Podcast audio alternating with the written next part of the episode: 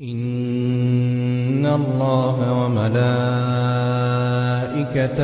يصلون على النبي يا أيها الذين آمنوا صلوا عليه وسلموا تسليما. بسم الله الرحمن الرحيم. الحمد لله رب العالمين وأشرف الصلاة وأزكى السلام على أحب الخلق إليك سيدنا وحبيبنا المصطفى وعلى آله الطيبين الطاهرين وأصحابه المنتجبين. اللهم إنا نبرأ إليك من حولنا وقوتنا ونبرأ إليك من علمنا وعملنا ونلتجئ إلى حولك وقوتك وعلمك يا ذا القوة المتين. اللهم تجلى علينا بقولك ففهمناها سليمان. وأنزل علينا ملكا يسددنا ويلقننا الحكمة مع العافية والإكرام. يا ذا الجلال والإكرام. تكلمنا في الدرس السابق عن الصحبة وبينا بعض جوانبها.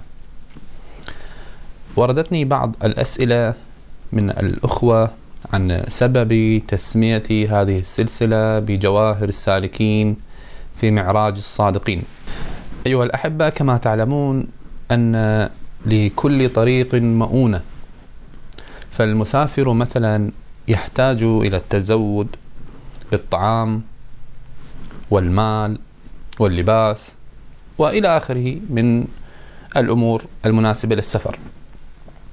وكذلك الذي يقود السيارة مثلا يجب أن يملأها بالوقود والطائرة وهكذا وجميع الوسائل النقل والسفر، كل شيء يحتاج إلى مؤونة حتى تنجزه. والسفر إلى الله سبحانه وتعالى أيضا يحتاج إلى مؤونة. وهذه المؤونة ثمينة جدا ويجب المحافظة عليها فالذي مثلا يملك الذهب والألماس تراه يبحث هنا وهناك ليجد مخبأ يعني لها بعيدا عن أعين الناس حتى يخبأ هذه الأموال وهذه المجوهرات. فكيف بالمؤونة التي توصلك إلى رب العزة والجلال والتي هي أهم من كل تلك المؤن الأخرى؟ هذه أهم مؤونة أنت يجب أن تعتني بها وتهتم بها. فلا أقل نسميها كالجواهر والحقيقة هي أعظم من ذلك. وبالتالي ينبغي على السالك إلى الله تعالى أن يحافظ عليها فهي مؤونته في طريقه إلى الحق جل وعلا. وإن شاء الله تعالى الذي يلتزم بهذه الدروس ستكون له نورا في طريق سلوكه والله تعالى ولي التوفيق. نكمل بحث الصحبة الذي تكلمنا عنه في الدرس السابق ثم ننتقل للإجابة على بعض الأسئلة من بعض الأخوة. والتي هي بخصوص العرفان والسلوك إلى الله سبحانه وتعالى. قال الله تعالى حكاية عن سيدنا موسى عليه السلام في حديثه مع العبد الصالح. قال إن سألتك عن شيء بعدها فلا تصاحبني. وهذا دليل على أن نبي الله تعالى موسى عليه الصلاة والسلام قد صاحب العبد الصالح واتخذه مرشدا ومعلما له. لكنه طلب الإذن. بالبداية الطريق طلب من العبد الصالح أن يأذن له. هل أتبعك على أن تعلمني؟ وأيضا وضع له العبد الصالح شرطا أن لا يسأله. لا يسأله عن شيء حتى أحدث لك منه ذكرى. فصار أكو شنو؟ الشرط والإذن. والإذن أيها الأحبة جدا مهم. الإذن مهم بشكل كبير جدا وخاصة في الطريق إلى الله سبحانه وتعالى. فالإذن يعطي التوفيق من رب العالمين. الإجازة مثلا في العرفان كانت سابقا تكتب أو ما زالت أن تكتب بورقة أنه فلان مجاز في الإرشاد الناس وكذا وتعليم المريدين والعباد. وهذا ما جرت عليه. هذه إجازة تسمى الإذن. والإذن مرة يكون كتابيا ومرة يكون أيضا شفهيا. فهذا الإذن والإجازة ولذلك يجاز لبعض المريدين مثلا أن يقرأ الذكر الفلاني أو يقرأ الورد الفلاني وهكذا أو يقوم بهذه الرياضة أو يدخل الخلوة يوجد يجب أن يكون لديه إذن دائما. أما الآن الحقيقة إحنا نقول مثلا النبي موسى عليه السلام عندما آه، تمسك بالعبد الصالح وطلب منه ولم يستطع ثلاث مرات. الآن إلى الآن إلى الآن مثلا كثير من المريدين لديه حالة من العناد في في في بداية طريقه إلى الله سبحانه وتعالى. وهذا العناد غير جيد أيها الأحبة لأنه يبعد الإنسان عن رب العالمين. يعني هو يأتي بدل أن يأخذ هذه الزهور أو يأخذ هذا الماء الصافي من النبع الصافي كي ينطلق في طريقه إلى الله تعالى. لا لكنه هو مثلا يبقى يتكلم ويتكلم أو يشرح عن أحواله. يا أيها الأحبة الشيخ بمجرد أن يتكلم المريد كلمتين هو يعلم ما هي حاجته. مثلا الذي يذهب إلى الطبيب يعني هو فقط يشرح له الحالة والطبيب مباشرة يعرف المرض ويشخص المرض. لا يحتاج إنه المريض أن يتكلم مثلا بالساعات حتى الدكتور يفهم ماذا يريد هذا المريض، لا يفهم عليه مباشرة. فكذلك الشيخ العارف بالله تعالى عندما تذهب إليه وتطلب منه مثلا شيء يرشدك هي أنت فقط أن تشرح فقط الحالة هو يكمل لك ذلك. فالطريق إلى الله سبحانه وتعالى أكثره وكله إشارات وليس عبارات. فالذي لا يفهم الإشارة لن تنفعه العبارة. ولذلك نحن تكلمنا عن الصحبة وهي التي نريدها في هذه الدروس وهي ملازمة الشيخ ومتابعته بجميع الأحوال والمراحل. والمحور في السير والسلوك إلى الله تعالى هو نفس المريد لا الشيخ وهذه جدا مهمة. يعني هو السالك إلى الله سبحانه وتعالى نفسه, نفسه هو نفسه المحور. هو العمدة في الطريق إلى الله تعالى. الشيخ يأخذ منه الإرشادات كي يكمل طريقه. لا أن الشيخ هو الهدف. أو الشيخ يعني مثلا يكون هو إنه لا هذا الشيخ لا يريد أن يوصلني. لا أنت الحاجب وأنت المانع. بمعنى إنه كلما التزم المريد بكلام الشيخ كان سيره أسرع إلى الله تعالى. يقول أحد العارفين بالله تعالى لا تصحب من لا ينهضك حاله. ولا يدلك على الله مقاله. الذي ينهضك حاله الذي إذا رأيته ذكرت الله تعالى. فقد كنت مثلا في حال الغفلة فلما رأيته نهض حالك إلى اليقظة وهي المهمة في الطريق إلى الله تعالى اليقظة. أو كنت في حال الرغبة فلما رأيته نهض حالك إلى الزهد. أنت راغب في الدنيا وما فيها وألهاكم التكاثر الأموال والبنين فأنت ما عندما رأيته مباشرة زهدت في الدنيا. أو كنت في حالة الاشتغال بالمعصية فلما رأيته نهض حالك إلى التوبة. أو كنت في حالة الجهل بمولاك فنهضت إلى معرفة من تولاك وهكذا. هذا الذي ينهضك حاله. والذي يدلك على الله مقاله هو الذي يتكلم بالله ويدل على الله ويغيب عما سواه. إذا تكلم أخذ بمجامع القلوب كلام من القلب إلى القلب يدخل القلب مباشرة. وإذا سكت أنهضك حاله إلى علام الغيوب. فحاله يصدق مقاله ومقاله موافق لعمله. وهذا قليل الآن نراه من من يدعون العرفان والإرشاد وهم عنه بعيد. يعني هو يتكلم بعبارات رنانة وجمل وكذا والناس تعتقد أن هذا يفهم وهو لا يفهم شيء وهذا خطير جدا. فصحبة مثل هذا الشخص الذي يدلك على الله مقاله هذا إكسير يقلب الأعيان.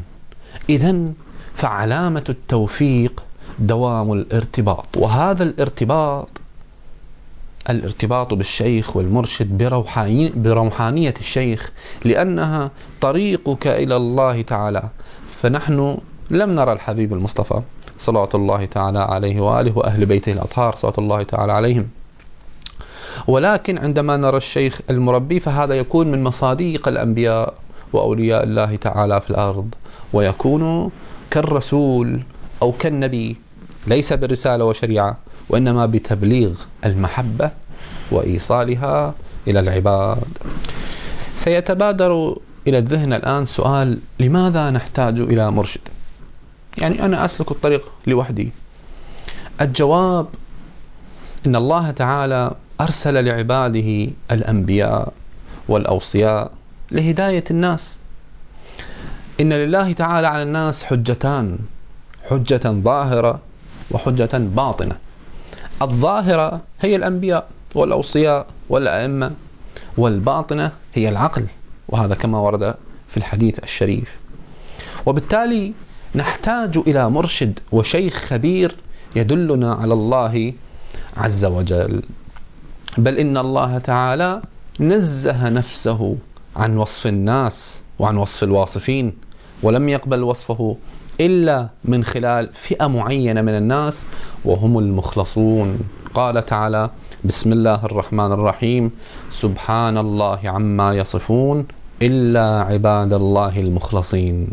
إذا الله تعالى قبل وصفه فقط وفقط من عباده المخلصين الذين هم الأنبياء والرسل والأئمة عليهم السلام وفي زماننا هذا لا بد أن يكون لهم مصاديق.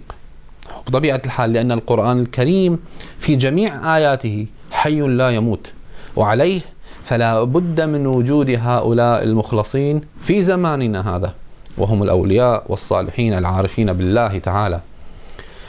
نكتفي بهذا القدر من بحث الصحبة ونكمل إن شاء الله تعالى في الدرس القادم بحث المحبة. ونجيب الآن على بعض الأسئلة التي وردتني من خلال الصفحة وهي مهمة تخص طريق العرفان. السؤال الأول يقول هل تستطيع المرأة السلوك إلى الله تعالى؟ وهل هناك دليل قرآني على ذلك؟ الجواب باختصار نعم تستطيع المرأة ويستطيع الجميع السلوك إلى الله تعالى. الدليل القرآني هناك أدلة كثيرة. تشير إلى هذا المعنى. بسم الله الرحمن الرحيم. إن أكرمكم عند الله أتقاكم. أي أتقى الناس هو أكرمه عند الله تعالى. لا فرق. ذكر أو أنثى. وإلى أمثالها من تعابير لا يفرق بين ذكر أو أنثى. قال تعالى بسم الله الرحمن الرحيم. إني لا أضيع عمل عامل منكم. من ذكر أو أنثى. بعضكم من بعض. لا فرق. ذكر أو أنثى. لا فرق. هناك آية أخرى أوضح. وطبعا الآيات كثيرة لكن يعني ما لا يدرك كله لا يترك كله. آية صريحة. بسم الله الرحمن الرحيم.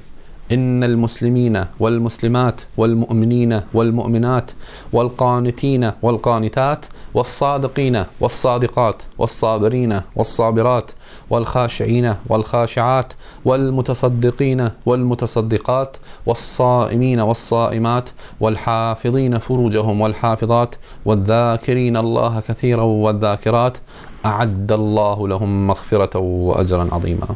إذا جميع جميع صفات الصالحين والأنبياء والمرسلين موجودة في هذه الآية وهي تخص جميع الناس من ذكر أو أنثى. سؤال آخر يقول أحد المؤمنين الذي لا يجد شيخ ماذا يفعل؟ أيها الأحبة الأمر المهم في الطريق إلى الله تعالى هو التوجه إلى الله تعالى ليساعده في هذا المجال. واحد يقول خب أكيد بطبيعة الحال نحن يجب أن نتجه إلى الله تعالى. لا أن تطلب من الله سبحانه وتعالى بكل إخلاص وقوة حتى يرى تلك اليقظة في قلبك فيدلك على مرشدك. هذه جدا مهمة. التوجه إلى الله تعالى يعني سيقطع لك نصف الطريق كي تجد المربي وأيضا نحن الآن في زماننا هذا وجود الإنترنت مثلا والاستفادة من هذه التكنولوجيا الحديثة فأصبح من السهل التواصل. سابقا كانوا يشدون الرحال مثلا من إيران إلى العراق من من العراق إلى باكستان والى مثلا الجزيرة العربية إلى اليمن يشدون الرحال بحثا عن مرشد. يقطعون آلاف الكيلومترات للبحث عن المرشد وفي وسائل النقل القديمة وليست الحديثة، يعني يأخذ معه الطريق أيام وشهور. فأنت عندما يصفو قلبك ويقظتك تكون صحيحة وتكون توبتك إلى الله تعالى خالصة ستجد هذا المرشد. أيضا سؤال يقول ما المقصود بكشف الحجب وما المقصود من لقاء الله تعالى؟ الحقيقة هذا السؤال يعني هو بحد ذاته يحتاج إلى دروس. لكن أيضا نجيب عليه قدر الاستطاعة.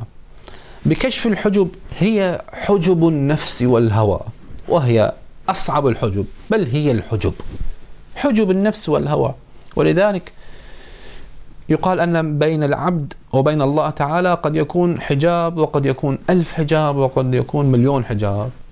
أنت الذي وضعت هذه الحجب. فكلما ابتعدت عن التعلق بالدنيا أنت اقتربت إلى الله تعالى فأزلت هذه الحجب تماما وقد يكون فقط هناك حجاب واحد.